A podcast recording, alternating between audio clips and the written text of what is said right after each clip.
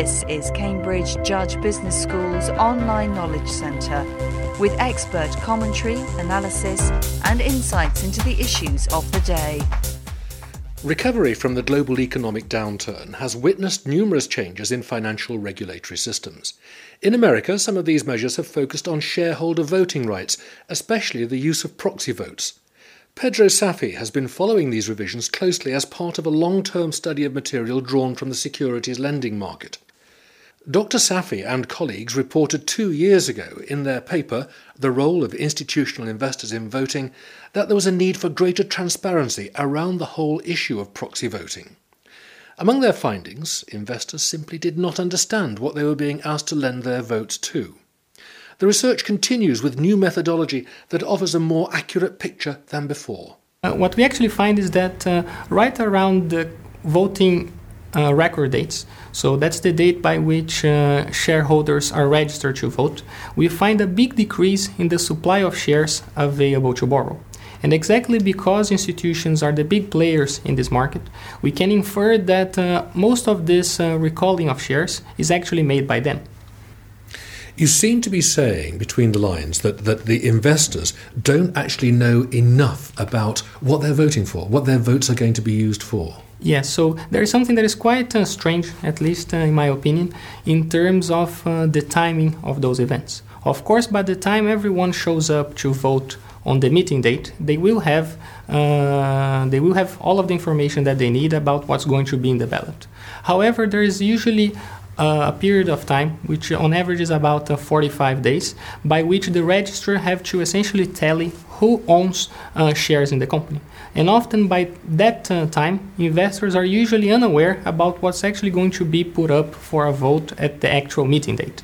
Uh, if we think about uh, the big corporate events, of course investors know what's going to be there and they can decide whether to keep on lending uh, or not. But uh, often there are lots and lots of proposals for which uh, that's not the case. So there is nothing uh, illegal or unlawful with this, and, but uh, definitely there could be more transparency at this uh, time of the record date, such that investors can really know whether it's in the best interest of their investors to recall their shares to exercise their voting rights, or just to keep on lending those shares such that uh, they keep earning the fees. You've just said there's nothing illegal.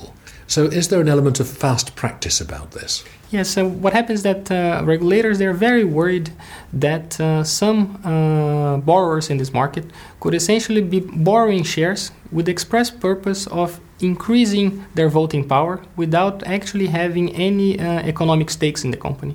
So it could be that sometimes an investor could say no to a particular proposal that uh, would uh, increase his profits at the expense of hurting everyone else. So the, what happens in, the, in our research is that uh, on average we don't find any evidence of big increases in demand around uh, those periods, which is good. And uh, on top of that, we also try to look at different uh, special situations in which we would in theory expect uh, borrowers to be really uh, interested in uh, increasing their voting power, with situations such as uh, well uh, takeovers or, for example, big uh, proxy context, uh, contests in which uh, management is really trying to do something and big shareholders uh, disagree, so they try to change that by voting. And uh, in all of those situations, we really don't find any big uh, increases in borrowing, while still finding the earlier results that I mentioned, that our lenders still uh, want to exercise their voting rights. When you started out your research into this, did you did you go into it thinking there is something not quite right here, something is wrong here, we must get to the bottom of this, rather like detectives? So definitely that's something that uh, that uh, that was our prior when we began this. Uh, there are lots and lots of papers that uh, discuss what's going on in terms of corporate governance, whether institutions are following their fiduciary uh, duties or not. And uh, in lots and lots of these papers, they do find that uh, institutions are not behaving in a way that uh, would be best in terms of their own uh, investors. But at least in terms of the inference that we can get from this uh, lending market, it does seem that they are recalling the shares uh, to exercise their voting rights at the periods in which we would expect them to do so. So I guess that our paper actually tells a good story about uh, the behavior of institutions. Were you at all suspicious about the way in which those shares were being recalled? I mean, is is there any one body or organisation or advisor saying, pull out now or get your shares back and let's go down a different route? Yeah, so uh, nowadays there are lots and lots of companies called uh, proxy advisory firms, in which uh, they try to advise investors in the whole market in terms of how they should behave uh, when a particular proposal is on the ballot. Uh, if we think about how complicated things are nowadays, uh, lots and lots of investors, they don't have the time or even the expertise to really understand uh, the, the fine details about what management is proposing or not. So lots of people pay Uh, uh, these companies to essentially take a look at those proposals and uh, recommend how they should vote. Okay, and uh, we do find uh, exactly in situations in which those firms they they recommend voting against management. So there's more dissension between what the managers want to do and what uh, these companies think it's best for the shareholders. We do find a higher increase in the recalling of shares. So it means that uh, whomever is recalling those shares, the institutions that uh, we started talking with in the beginning, they do value their opinions and they do uh, act upon this recommendation. You make the point that investors should have more information on which to base their votes. Now, you're talking mostly about institutional, major institutional investors who care really about only one thing, and that is maximizing profit. Mm-hmm.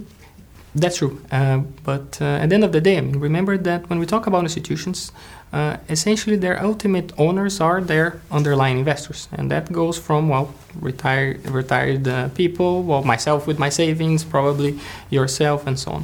So at the end of the day, when they're thinking about profit, they should think uh, in terms of the trade-off between the short-term fees that they could let go by asking for their shares back, and the value of exercising their voting rights, thinking about the long-term profitability of the company. Suppose, for example, that management is thinking about implementing a proposal that would be really nice for them.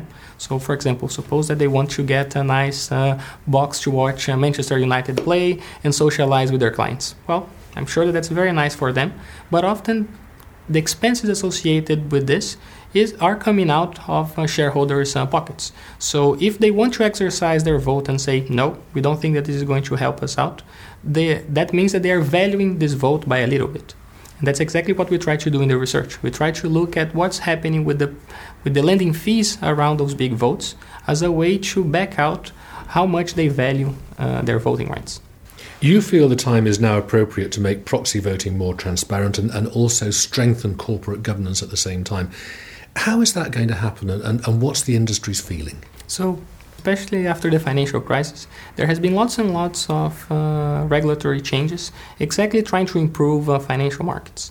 So, uh, the, the S E C, which is the financial regulator in the United States, they have implemented a bunch of measures uh, to change the way proxy voting takes place.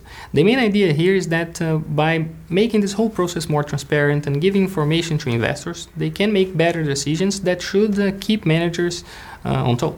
And uh, one of the biggest uh, changes is something that is called the say on pay, which essentially allow uh, shareholders to vote about the compensation of management, and uh, whatever their opinion or their final recommendation is, it's going to be binding. Uh, here in the U K, what actually happens is that uh, shareholder decisions on uh, pay, they actually are binding in terms of what management can do. So in the past couple of years, we have really observed an increase in shareholder activism, in the sense that often when companies weren't doing so well and their profits were going down, shareholders turned down uh, big uh, bonuses and payments to managers, which at the end of the day is good for society and for shareholders in general, because they are only they should only be paying for good performance. If we have companies that are losing money, well, if we don't fire uh, management, at least they shouldn't be getting any bonuses for not doing their job. Doctor Saffi, thank you very much. This programme was produced by Cambridge Judge Business School as part of its online broadcast series.